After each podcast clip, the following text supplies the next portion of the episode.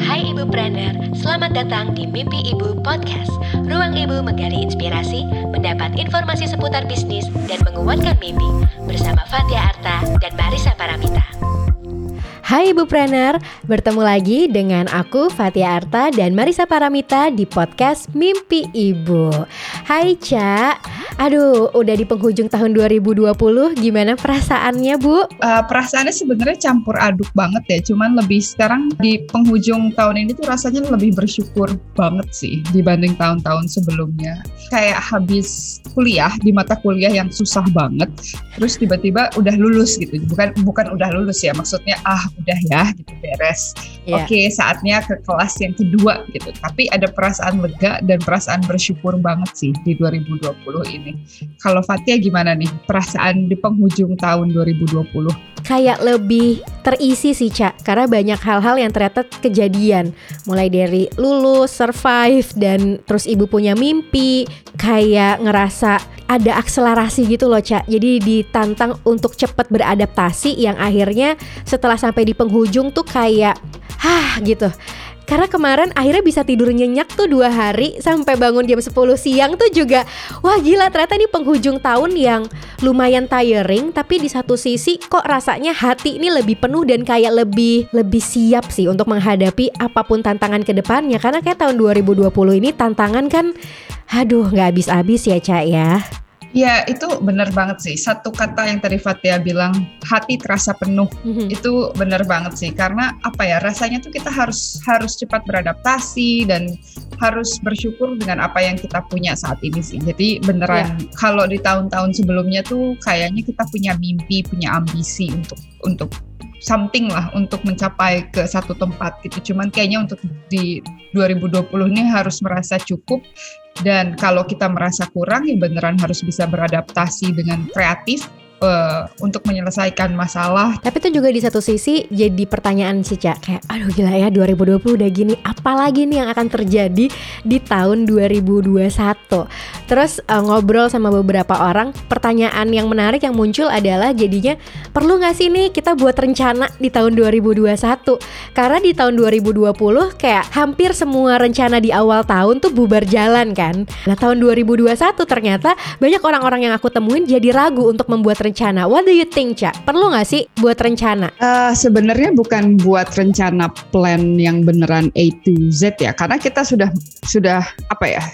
Sudah melihat di tahun 2020 2020 bahwa yang namanya rencana itu memang ya hasil bukan milik kita itu beneran yeah. satu hal yang digaris bawahi banget jadi ketika kita mau bikin uh, plan bikin rencana kita juga harus melihat bahwa oke okay, di satu titik kita pun harus bisa beradaptasi jika ada sesuatu lagi di depan gitu. Jadi memang e, ketika bikin plan atau goal mungkin ya di goal tahun 2021 ya kita pun harus siap e, untuk gimana caranya kita mau berpikir lebih kreatif biar goalnya lebih tercapai. Jadi kalau goal atau rencana menurut aku sih masih tetap masih tetap harus dibikin Cuman uh, mungkin caranya berbeda ya dari tahun-tahun sebelumnya gitu. Iya. Mungkin Iya kan, J jangan yang bikin terlalu detail dan ketika itu nggak kesampaian, sabar aja dulu. Mungkin bakal bisa kesampaian pelan-pelan gitu.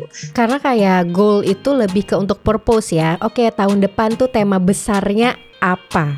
Sambil memang hal-hal yang mungkin bisa kita tanda kutip ya kendalikan tentang diri kita itu yang lebih ditata ya. Aku jadi kebayang nih ibaratnya kayak kita mau naik gunung kali ya Cak yang sekarang kita di akhir tahun persiapkan tuh bukan uh, gimana nih caranya uh, sampai lebih cepet tapi oke okay, gimana lebih bisa bertahan nggak terlalu capek berarti yang harus dipersiapkan ya apa aja yang perlu dibawa yang esensial terus juga ketahanan fisik yang kita juga perlu persiapkan untuk bisa survive another year yang kita juga nggak tahu akan terjadi apa karena bahkan berita di akhir tahun nih ada-ada lagi aja kan yang menandakan bahwa belum selesai nih sayang pandemiknya. Yang Fatia bilang tuh bener banget. Ya, yang dipersiapkan itu bukan oke okay, pokoknya mau naik uh, gunung yang paling tinggi titik gitu. Tapi yang harus yang harus kita persiapkan yang harus direncanakan itu ya perbekalan menuju uh, naik gunung itu sih mm -hmm. dan harus di, dinikmati juga jalan ke gunungnya pelan-pelan yeah. gitu. Yang pasti bakalan tiba di atas tapi ya uh, waktunya kapan ya mungkin itu di luar kendali kita sih. Benar. Tapi aku tuh orang yang selalu punya uh, bukan plan ya. Aku tuh selalu orang yang punya kata untuk per tahun. Jadi misalnya hmm. aku mau belajar apa nih di tahun ini. Jadi mau mau mau punya satu kata apa di tahun ini yang aku pegang uh, terus menerus gitu. Itu sudah berlangsung selama enam tahun sebenarnya. Jadi tiap tahun tuh aku selalu punya tema, tema yang mau aku bangun gitu. 2020 temanya apa cak? Benevolent for a human being. Jadi wow. sebenarnya eh, kebaikan untuk semua manusia. Karena memang waktu di situ kan abis bikin Olive Gift yang memang non profit jadi eh, visinya memang lagi pengen mau membangun bumi ini menjadi tempat yang lebih nyaman untuk semuanya gitu. Jadi mm -hmm. mungkin aku mulai dengan diri aku sendiri. Jadi bagaimana caranya aku bisa bikin orang lebih nyaman Terus tiba-tiba pandemi terjadi kan. Kalau yeah. dipikir-pikir sih memang si kata itu tuh beneran terjadi sih. Sekarang tuh memang manusia Bener. juga melihat hubungan sesama manusianya lebih esensial ya, lebih yeah. lebih dalam dibanding kalau kita sebelumnya tuh yang beneran on the top of a surface aja gitu uh, hubungan dengan manusianya. Jadi kadang-kadang tuh memang apa ya sih kata-kata kata yang dipilih per tahun itu tuh uh, sangat membantu aku sekali sih untuk melangkah. Mungkin itu salah satu perbekalan uh, aku ya untuk uh, melangkah di setiap tahunnya. Itu menarik banget sih. Terus kata hmm. atau kalimat apa yang akan lo pilih di tahun 2021? Simpatik ya.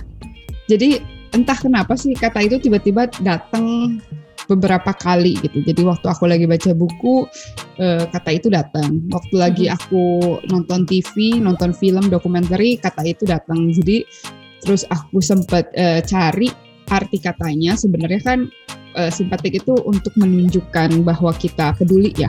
Ya. Gitu. Jadi terkadang kalau kita mau menunjukkan kalau kita peduli itu kita harus mulai dengan being vulnerable dulu mungkin ya. Jadi ya. biar tapi jangan mungkin agak berbeda dengan empathy. Jadi kalau kadang-kadang kan kalau lagi situasi seperti ini being empathy itu capek ya karena kita harus berada di sepatunya mereka gitu. Hmm. Cuman kalau being sympathetic mungkin bisa lebih menunjukkan tapi lebih mudah untuk membantu uh, mereka itu sih. Itu menarik ya untuk kayak kita memilih tema tahun ini tuh mau mendalami atau me yakini apa? Karena kan sebenarnya ya apalagi setelah tahun 2020 ini ya aku belajar kayak banyak banget yang terjadi di sekitar kita yang harus kita perhatiin kan. Yang harus kita pilih atau bahkan kayak gue ini maunya apa sih dan sebagainya. Tapi kalau dari awal kita menentukan tema, itu kan tema sebenarnya general ya. Tapi kalau kita udah punya kata itu, mungkin kita bisa balik lagi. Oke oke, tahun ini tahu deh banyak yang terjadi, tapi balik lagi nih ke tema yang kita pilih di tahun ini. Itu kayak bisa dicoba sih untuk aku mulai me, lebih aware sebenarnya apa ya yang bisa menarik untuk jadi tema di tahun depan. Tapi kalau yang paling berkesan Cak di tahun 2020 apa? Pasti ibu punya mimpi ya, karena itu hmm. memang uh, mungkin kalau tidak ada pandemi tidak ada ibu punya mimpi sih sebenarnya. Maksudnya uh, itu yang paling berkesan. Jadi memang dari mulai awal tahun masih bikin masih fokus untuk membangun satu startup itu, tapi di situ akhirnya aku, uh, eh, aku sadar karena memang ada beberapa calon partner juga yang kontak dan harus uh, pivot uh, ide, cuman memang nggak ada waktu untuk tulis ulang quote-nya dari awal waktu itu. Jadi di situ mm -hmm. tuh sempat jadi agak ragu juga kan karena memang dari awal pun sudah agak ragu juga dengan konsepnya. Lalu dari situ uh, tiba-tiba pandemi terjadi dan yang kita tahu ya waktu di Indonesia tuh waktu itu, aku waktu itu masih stay di Indonesia awal-awal tahun.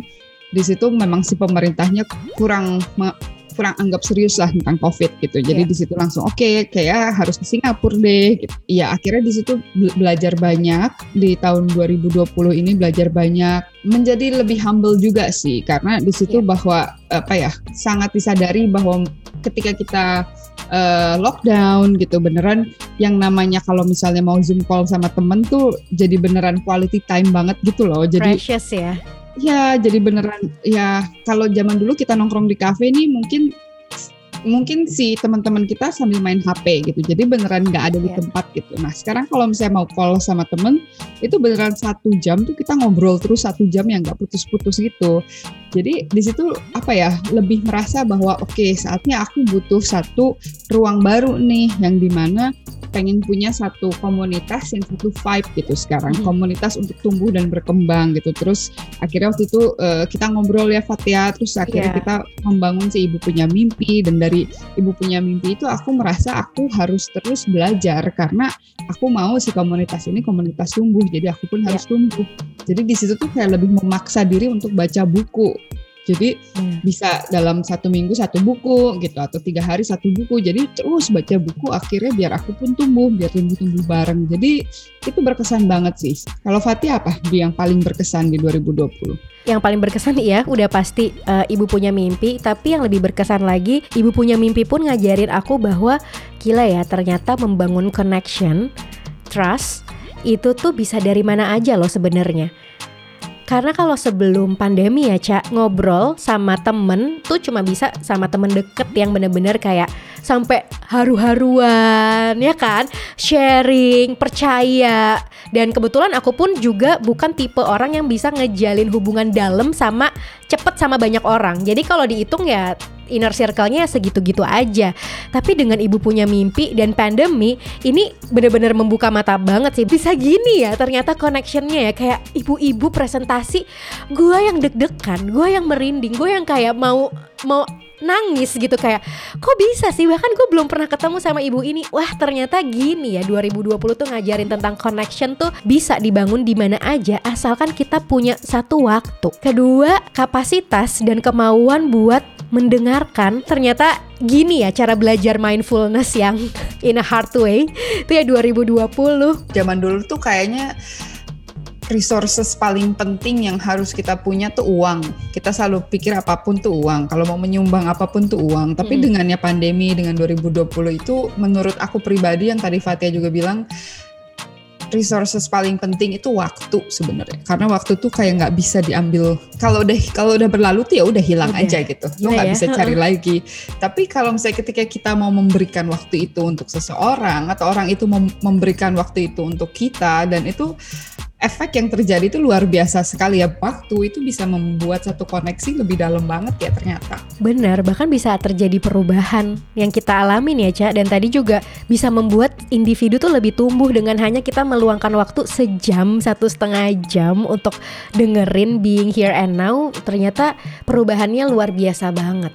Nah, itu yang kita pelajarin dan kayaknya itu juga sih yang bakal aku bawa ya ke tahun 2021 segala bekal tentang menghargai waktu, be mindful. Tapi menurut Ica sendiri, Ica ngelihat diri Ica di tahun 2021 itu akan kayak gimana? Nah, ini ada satu rahasia ya, bukan rahasia sih. Jadi eh, aku tuh orangnya feng shui banget kan.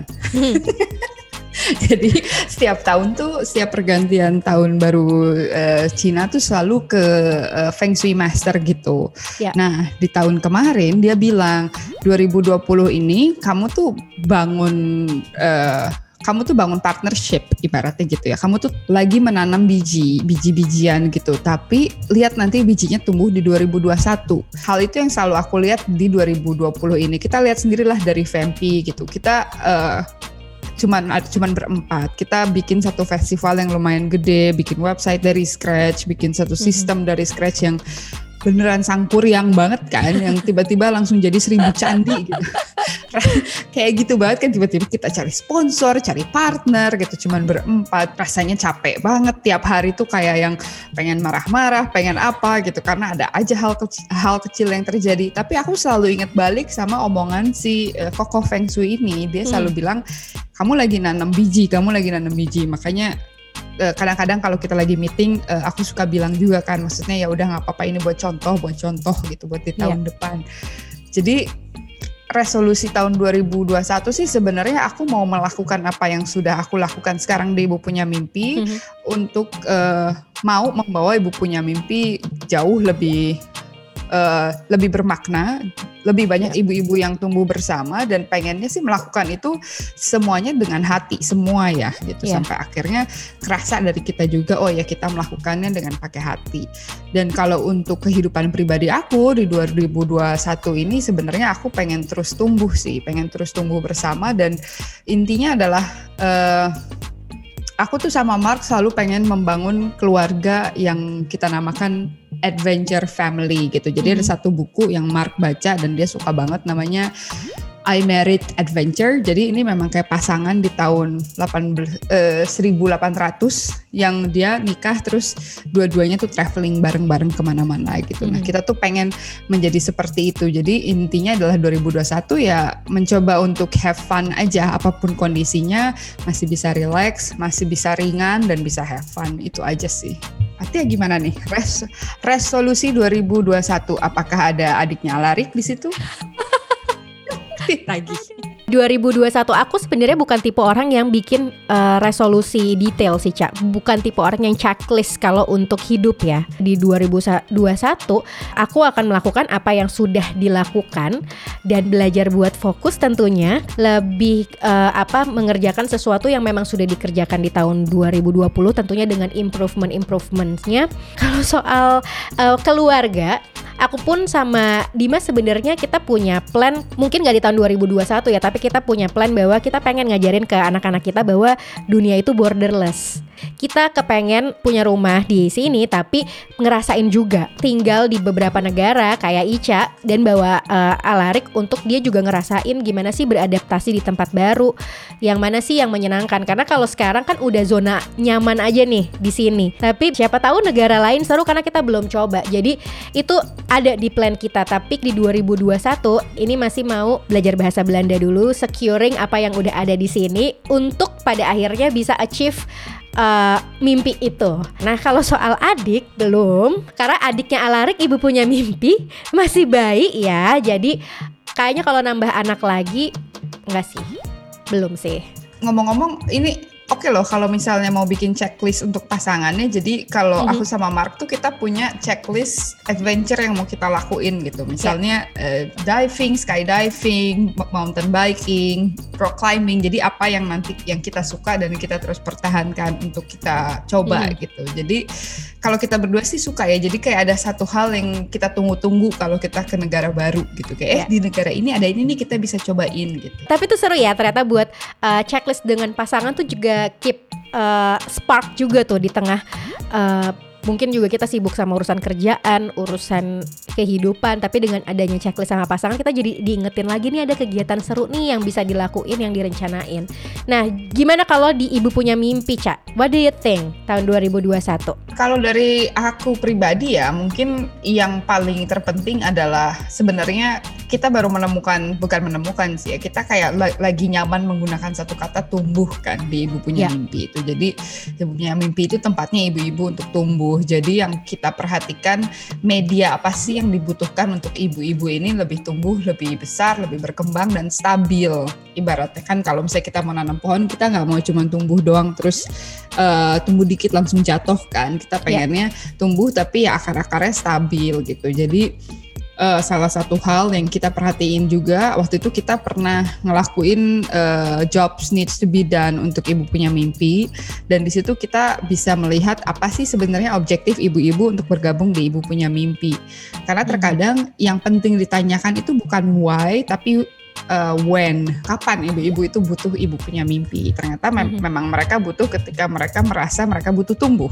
Jadi di situ yang mau uh, aku mungkin akan setir untuk fokuskan lebih ke bidang educational uh, learning untuk ibu-ibu biar bisa tumbuh. Dan satu hal sih yang mau akan kita coba untuk investi investasikan lebih lanjut itu sebenarnya uh, capital investment untuk ibu-ibu bisa lebih berkembang. Karena banyak ibu-ibu yang kita lihat sudah bisa tumbuh dan bisa berkembang tapi akan lebih bagus lagi kalau kita bisa support dengan capital investment. Dan di situ ada seperti project manager atau business manager lah untuk membantu ibu-ibu itu bisnisnya lebih berkembang. Dan tapi ada PR sih sebenarnya ya satu hal sih untuk kita. Sebenarnya kita mau bikin produknya lebih seamless aja sih. Jadi ketika Iya. ibu ibu-ibu masuk ke ibu punya mimpi, mereka udah tahu nih apa yang mereka harus lakukan. Mereka itu part of ya. ibu-ibu. Eh-eh, mereka part of ibu-ibu yang mana nih? Apakah mereka butuh support di Rumi di forum kita atau mereka butuh pembelajaran buat jadi ibupreneur atau mereka butuh eh, investasi. Jadi itu masuk ke ibu-ibu yang mana gitu. Kalau Ya, untuk. Fatia sendiri gimana dari sisi ko- komunitas dari ibu-ibunya apa yang akan menjadi fokus di 2021? kelekatannya sih Cak karena fokus kita kan eh, di edukasi ya di mana kita juga kepengen sesama ibu ini saling mensupport untuk bisa sama-sama tumbuh karena kita belajar juga nih di tahun 2020 ini kita ngeliat bahwa kekuatan yang paling besar buat ibu-ibu adalah ketika mereka lagi berkumpul The power of ibu-ibu ngumpul Bener, ya. beneran ada ya itu the power of ibu-ibu ketika lagi kumpul tuh semua bisa kejadian mulai dari yang nggak pede jadi pede, yang eh, produknya belum kelar bisa jadi kelar, eh, yang nangis jadi makin nangis, apa aja bisa terjadi di situ.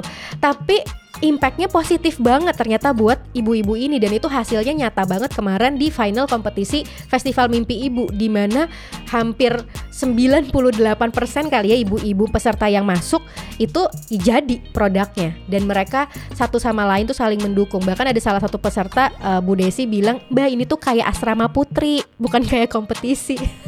Jadi saling ngebantu saling eh, apa support. Dan itu sih yang aku ngerasa nggak boleh eh, luntur dan harus semakin dikuatkan di tahun 2021 tadi kalau tujuannya kita adalah bikin akar yang kokoh Nah akarnya ini tuh sumbernya ya dari semua ibu-ibu yang bergabung. Jadi fokusku di 2021 temanya satu Kelekatan. Itu sih jadi kelekatan antar ibu Mhm, Menarik banget ya. Eh 2021 ini rasanya kayak pengen pengen cepet-cepet karena pengen banyak banget yang dilakuin tapi kayaknya harus agak istirahat dulu biar kita bikin Iya. bisa tenang bikin plan, bisa semuanya jadi satu dan bisa yang tadi Fatia bilang untuk untuk bisa bagus lah cara kita melekatkan ibu-ibu satu sama lain. Nah, itu kan tadi kita ya CS ibu punya mimpi. Eh, kalau ibu-ibu nih kepengen juga kepengen buat plan, memfokuskan apa yang baik yang bisa dilakukan di 2021, ada nggak tips-tips untuk memulai? Sebenarnya untuk bikin plan itu yang paling penting pertama adalah kita lihat ke belakang dulu sih. Kita lihat dulu di apa yang terjadi di 2020, apa yang bekerja dan apa yang tidak bekerja gitu. Jadi kita tuliskan dulu semua yang baik dan yang tidak baik. Jangan ada yang ditutup-tutupin sama sekali. Jadi semuanya harus di blast diceritain. Ini yang harus kita lakukan, eh, ini yang kita lakukan terus berhasil, ini yang kita lakukan tapi tidak berhasil. Ada masalah tuh di mana aja, ditulis semua sampai sekecil-kecilnya. Dari situ baru bisa kelihatan kan. Ketika kita udah bisa looking back apa yang terjadi di 2020, gampang banget bikin plan untuk 2021 karena kita udah tahu apa yang bekerja dan apa yang tidak bekerja gitu. Dan eh, pilih satu goal nih di 2021.